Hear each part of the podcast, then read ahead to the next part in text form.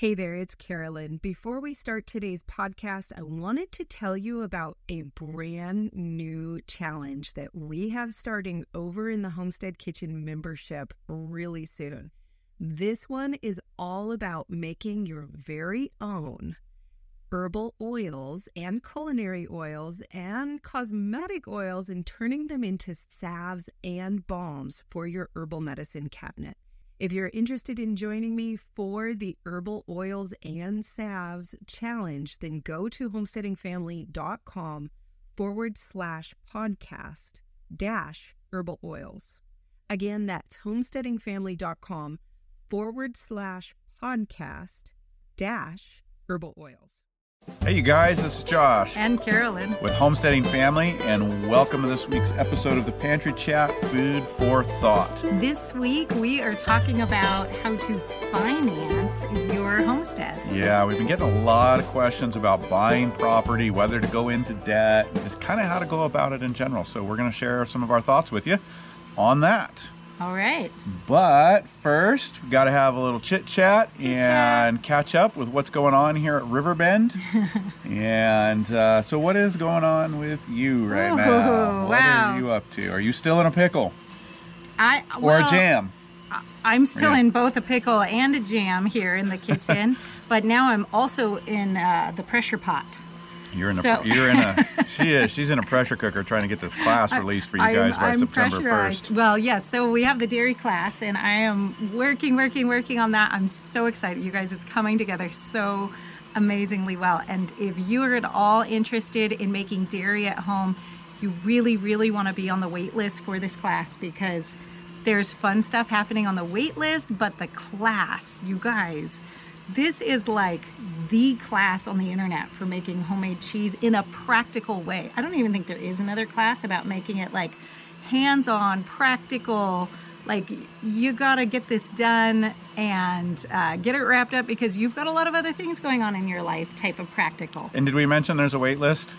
And, there's if you want to get the best price when we release it, you got to sign up down there. So if you haven't done that yet, get in there and get on this. There's a bunch of free goodies in the meantime between the time you sign up and the release of the class. I think you're doing a live event in there. Yes, I am. I'm going to do a live training. Live where training really on wait dive list. into Yeah. a lot of the, the requirements for home dairy. Yeah, so, So- don't don't miss this. This is a one-time event between now and September 1st. Yeah. And so if you're at all interested in dairy, um, doesn't matter where you live, what you're doing, um, you can do homemade dairy and You know what I'm excited about right now that I'm working on uh, this week for you guys in the dairy class is I have crafted a way to just take a few kitchen items and make a cheese cave.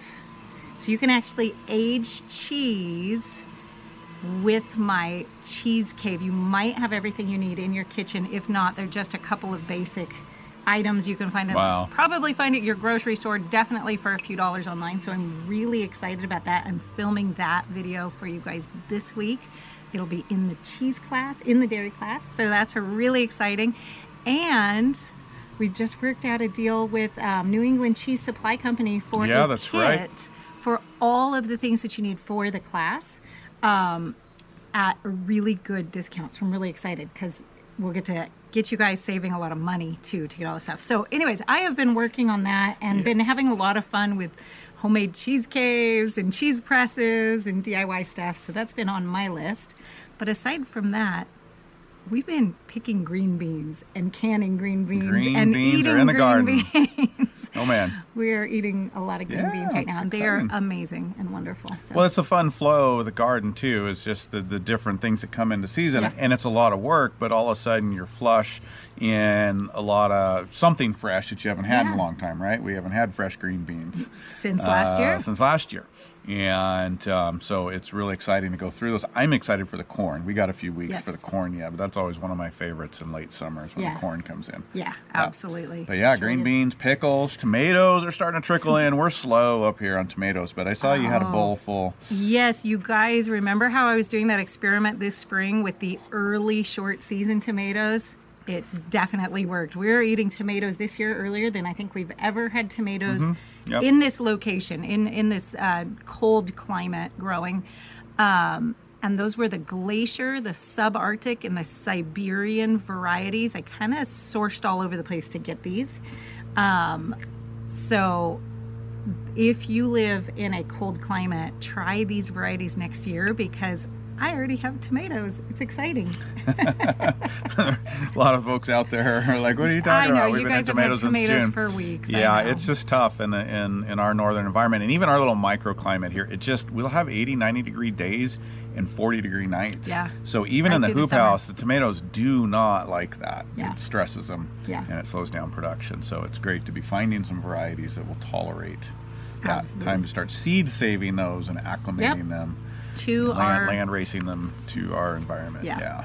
absolutely. Well, Good. what about you? What have you been up to? Oh wow! Well, you know, I'm on a mission today. Actually, when we get done here, going to pick up a fuel tank. Oh, Um, one of our preps that I've been building this year is fuel storage, Mm-hmm and uh, we go through here. We go through farm diesel, regular diesel. We need regular gas, and we need a non-ethanol, which is usually a higher octane gas for some of our different equipment. And um, you know, we live out a ways, and so if we can buy in bulk and have some storage here and have it delivered, it's actually a lot less expensive and it saves us a lot of time. So I am going today to get. I found a really, really good deal on a thousand gallon tank. wow! That is but i mean, super cheap because not very many people want it. So this guy's having a hard time selling it. yes. And so I'm getting a really good price on it. I'm going to actually have it broken up, take it to the welders, and we're going to make two tanks out of it. Oh, good. Um, so that's today's event, but I'm excited about that because that's another layer of resiliency here on the homestead. That uh, we can have some fuel stored here. It saves us money and it saves us time. yeah. Well, when you're buying, you know, fuel is just like food. You buy it in bulk, you save money. Yeah, and especially at the right time of year. Certain Okay. things are seasonal, and fuel's definitely one of those things that's seasonal. Now isn't the best time price wise because it's summertime, gas prices are usually up. Yeah. But as we get into fall and winter, then we'll really fill those up. And um, so that's a big deal. Very excited about that. That's part of the infrastructure that we're working on here at Riverbend to just build up for us. What else? Um, compost. I'm turning my compost pile now. It's about 30 cubic yards every other day. Wow. And so, uh, so you're getting out there with a shovel and flipping it. And oh, is that why I've been walking? is that why you're back? my back. yeah. Um, no, thankfully we've got a tractor for this scale, and um, we're adding a little bit to it every day from the barn waste. We're having to have the animals a lot closer to the barn this year because of the heat, and we're having to hay feed them, so it's generating actually extra um, waste from the wood shavings and manures, but it's adding to the compost pile. So. Um, that's really good. Yeah. And I'm working on getting it finished this year and seeing if I can accelerate that and do more of a thermal compost on this scale. Make sure we're killing the weeds. I felt like we got a few weeds in our compost last year from some of the things that we composted. So I'm trying to get those heat levels up. If you can get it up to 150 in that range, 155, it will start to kill weed seeds and break down any inorganic compounds. Yeah. We shouldn't have any of that in there, but um, that's a good thing. So. Yeah. Yeah, doing that and prepping for animals. I think we mentioned we're going to have kune kunes coming Yeah, the pigs. pigs, These are non-rooting pig. I'm really excited, but I thought we were probably not going to have to get them here until like late October, November, and it sounds like they're going to get here a bit earlier. So pressure's on to get that area of the barn set up for them. Now, we've done a uh, lot of episodes in our life where we've brought the animals in before we've completed the fencing. Don't do that. It's a bad idea. Just just saying. It's a bad idea. I- was- so we're working on the fencing now. Yeah, that, that was my number one answer. Hey, you guys, there's a podcast going to be coming out. It's not out yet called Homestead Stories. Oh, good. and uh, new A podcast? A new podcast, not by us, by a guy named Frank Foreman, and we'll tell you about it when it comes out. And uh, I got to go. Carolyn was too busy, but I got to go and uh, do that. And that was one of his questions. Was one of the um, you know biggest mess ups, biggest challenges Oh. you've had. And for us, one of them's been getting the cart before the horse and getting into animals and projects before we were ready.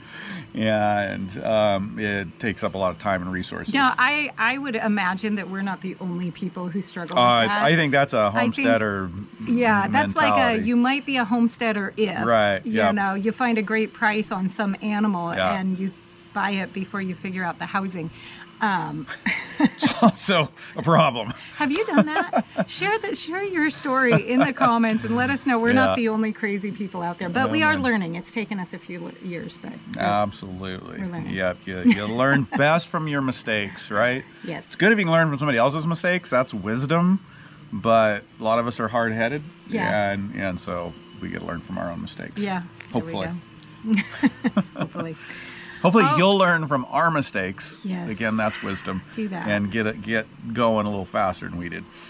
All okay, right. so we have some questions of the Yeah, yeah, a couple questions. week. Okay. Questions of the week. All right. So got a couple and of them then here. we will get into the main topic. So if you're in a hurry, you can. You're can impatient and you don't like all this chit chat stuff. Some you know. people don't like the chit chat. Hit fast forward. It's time stamped for you.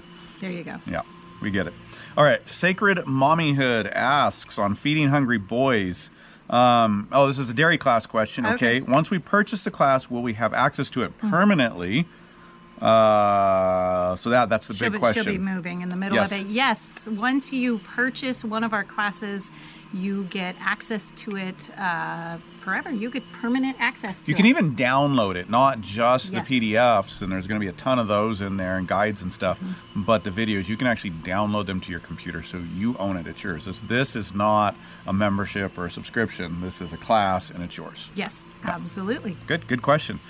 Okay, uh, And just so you know, we do continue to answer questions. It's not one of those classes where it's like we answer questions for the first three weeks or six months or something Oh, and yeah. then stop. Um, we continue to answer all questions in all of our classes all the time. So, you- you, always have full student support in the you, classes. you've got ongoing support. right. And we're even going to beef that up before too long. That's a major secret, but it's coming. it's coming. and It's Okay. pretty exciting. Okay. Old Joe asks on the number one carrot germination hack what is the difference between lightly tilling an established garden and a broad fork? Um, interesting question.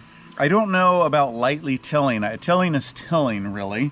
And, you know, tilling the ground is when you're going to turn it up and you're mixing up the layers of soil, usually down six, eight inches, maybe a little bit deeper, depending on your machine. And so that's really what tilling is doing. And that is something we want to reserve for one time events. We don't want to do that every year and mix up the soil ecology and disturb everything. So there's not really a light to it. I mean, you could call it shallow maybe. You could do a shallow till or a deeper till. But either way, you're mixing up the soil, and that has some issues. But actually, the bigger issue to tilling is that in that rotation, the way those blades work, it scrapes the bottom of the depth, whatever the depth is, and it starts to create a hard pan in your soil. Okay. And doing that every year starts to create a layer that makes it very hard for the roots to penetrate. So you might get down eight inches, 12 inches if you can really get deep. Um, but you're you're creating a hard layer under there that makes the plants have to work harder. It can sometimes hold water and not let the water drain. There's a variety of problems that come from that, and it's not good for your soil. And so it's a great start if you need to kickstart something, what we call disturbance in permaculture in a one-off event. And I'll do that on a lot of gardens. First time we're getting in there, we'll till it and loosen everything up. Mm-hmm. But then we're done. We put that away and we're not coming back to that. And that's where the broad fork comes in. And so how the broad fork is different is it does not mix up the layers. It's got long, strong fingers or blades that go down deep, some of them up to 16 inches and you can work that and you're layering and loosening the soil up. So it's the opposite of that tiller that that creates this hard pan. Mm-hmm. And it is breaking the soil up down deep and allowing air and water to penetrate and therefore your roots and your plants to penetrate deeper down and that makes a big difference both to the carrying capacity of the soil for water and oxygen um, and carbon as well along with the ability of those plants roots to really grow out and find the nutrients that they need There you go. yeah I like it. yep Good. okay martin lone on make the crunchiest pickles ever Okay. I read about only closing jars finger tight when I first started canning. What does that mean? Does it mean not very tight? Does it mean that some would use a wrench to tighten them if not warned against the practice? I thought it meant not very tight, and I would regularly have one or two jars out of a batch that didn't seal. I then started tightening them as tight as they would reasonably go, I assume with your hands and without a wrench. And since then, I've not had a single jar that failed to seal. Okay. Got it. Well, I. I think you've got it right. The finger tight is meant as tight as your hand can kind of tighten it without wrenching with your whole shoulder and elbow and everything else. You don't really want to get that involved. The reason for this is that in the canning process, the steam has to actually leave the jar. So you actually have to have enough movement in that lid that the steam can push the lid up just a little bit and escape, and that's how it creates that vacuum that sucks it down. The um, challenge is that, yes, people do things that would be the equivalent of a wrench. Either they get their strong husband to come in and, you know, crank that down, or they really get all their, their weight into it, and it will completely seal to where they can the steam cannot esta- escape and what will happen is you'll dome your lids which will then ruin Right. your seal. So it'll push all the way up. Luke just came to visit. luke, to visit. luke the dog likes to come join in on video sessions. Um, so y- on the other hand like you've experienced if you don't put it on tight enough it won't seal properly. So it's kind of that balance of like yeah reasonably tight. What your hands can do to reasonably tight is a good is a good thing to do Cool.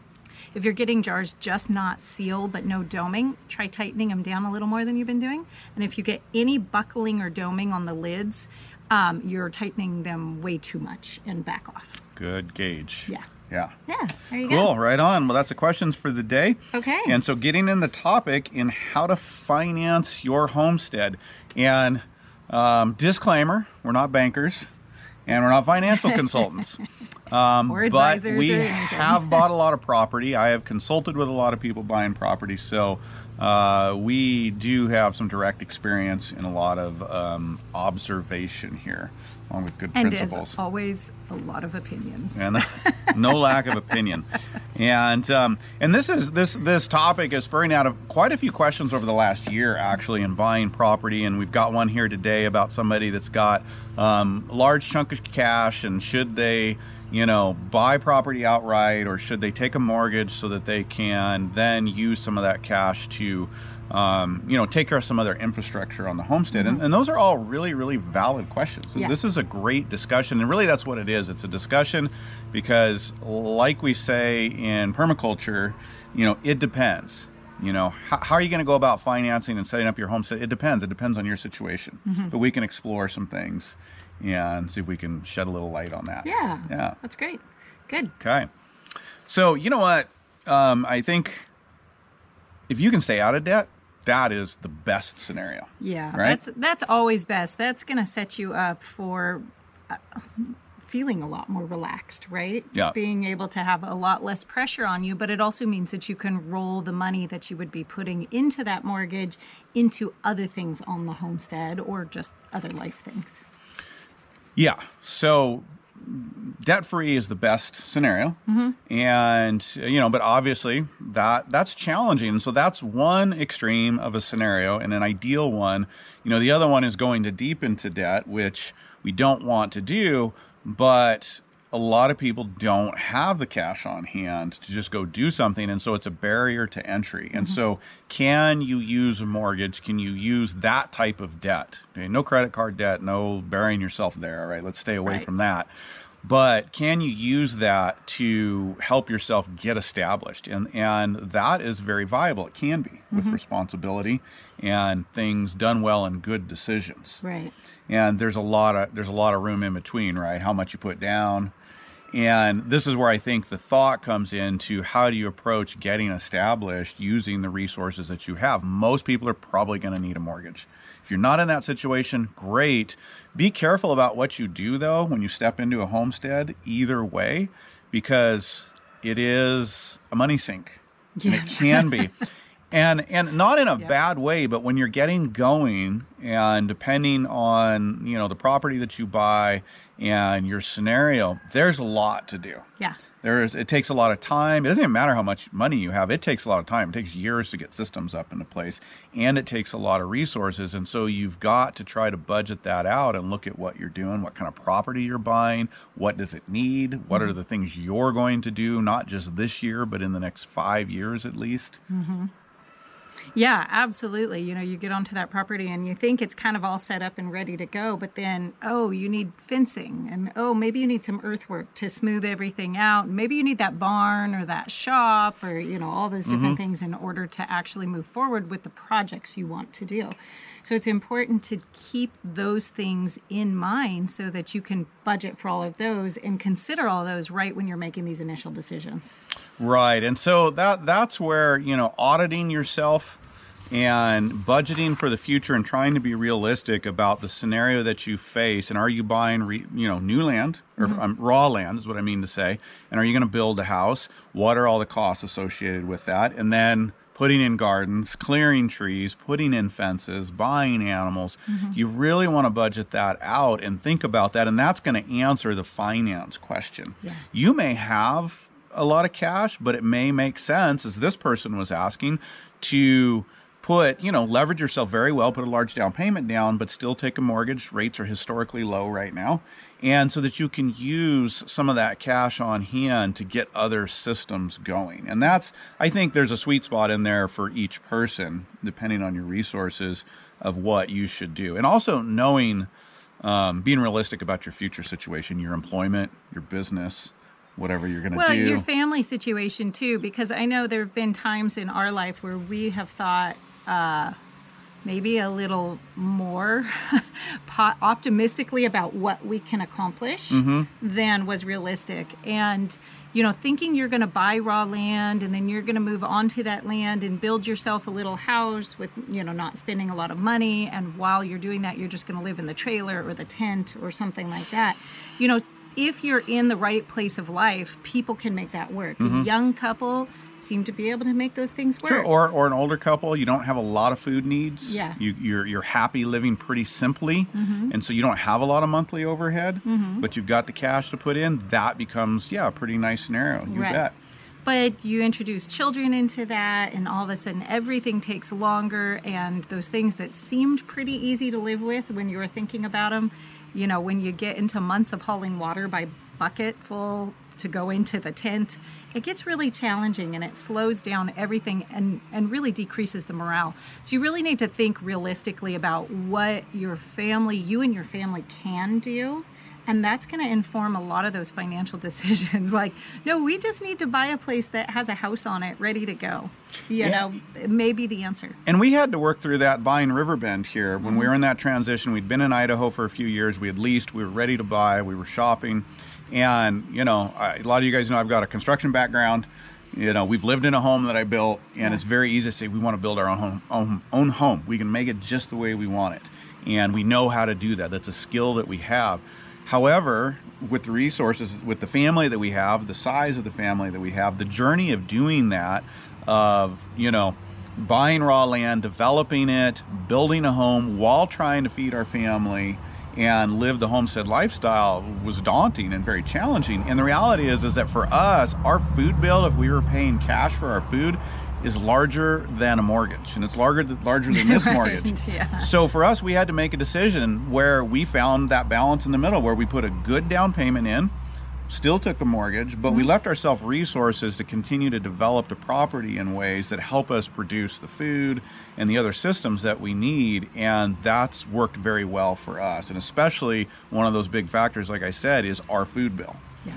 And and it's worth it to develop these other systems because it's going to be large for the next decade. Yeah. You know, until kids, you know, start to go on and do other things. And it makes a lot of sense to make sure that we can be efficient in other areas. Mm-hmm so, I wanted to say something for a moment here about infrastructure on the homestead because I know a lot of people right now are reaching out, they're buying a homestead, and they're feeling a sense of urgency. They're seeing supply chains getting a little untrustworthy in the United States, maybe other things happening. And they're feeling this sense of urgency and they want to get onto the property and they want to like start growing their own food as fast as they can. One of the best things you can do in that scenario is to save yourself enough money to be able to put in the right infrastructure mm-hmm. on the property aside from your dwelling. That is the thing that's going to actually move you ahead most quickly and most sustainably one thing that we see a lot of people do is kind of move out onto the land and then really bootstrap it, which can be done, but you have to remember that not setting things up the correct way is always going to end up causing you more energy and time in the long run.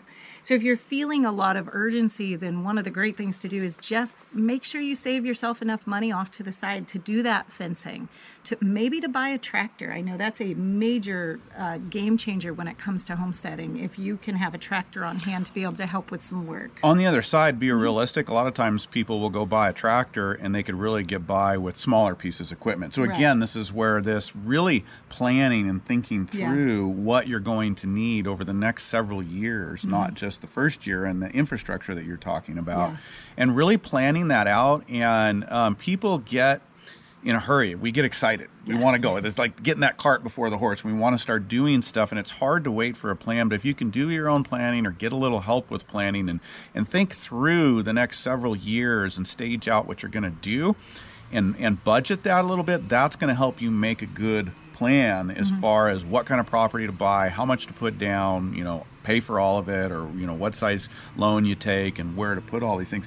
That planning is really helpful and that's one of the biggest things like in my consulting that i watch mm-hmm. is people just want to go. They want to go start doing stuff and they don't want to wait to get a plan together and do that thought. And it feels faster. It feels like you're accomplishing more when you just jump out there start taking out trees clearing for the garden whatever it is you're doing. And yeah okay i'll plan as i go. Well that's actually the slow road slow road because you're going to set yourself back somewhere a lot of times. Yeah. and so if you can take a season in time and really dive in and plan um, which all comes back to if you're doing that well that planning well then you can budget your finances well and make good decisions about you know leveraging what you have a mortgage or not a mortgage and you're going to set yourself up for success and you're going to find instead of getting two or three years in and hitting this large wall where where for a lot of people it starts to stop and it gets hard to get forward you're going to be able to sustain that journey and you're actually going to get running better faster that way good. Yeah. and um, I wanted to add, did you have something? No. Okay. On the financing side, something for you guys to think about if you haven't bought land is understanding and talking to uh, um, a mortgage broker, if that's the route you're going, and the lenders, and finding out about buying land where you're at. There are a lot of banks that won't lend on certain sizes of property that seem very reasonable to you. Ah. Um, Okay. we had a problem in Tennessee where we couldn't get a loan on a house in 30 acres. You know, we didn't have that problem here. It was no problem on a house on 40 acres. But um, there there are different requirements. Different states, different institutions do things differently. So that's one of the due diligence up front in financing your property. Is wherever you're looking, start talking now before you get your heart set on something, and make sure you understand what your options are and what they will and will not do. There's a lot of different create. There's a lot of different ways to solve the problem, but you got to know. Yeah. You know the state that you're in and where you're buying. Um, and another one with that is sometimes go to local banks as well. If you're having a hard time with a larger institutional bank, they may not want to lend on this property in the country because they just don't like it doesn't fit their model. But a local bank who knows the area and knows the types of properties is a lot more comfortable uh, working out a deal with you. And so find those things out in the beginning as well. That's really really important. Yeah. Thi- things get shut down sometimes. You're looking at 50 acres, or somebody was I think they were talking about 100 acres here. That can get challenging. Yeah. Yeah. So, anyways, uh, do you have any other thoughts?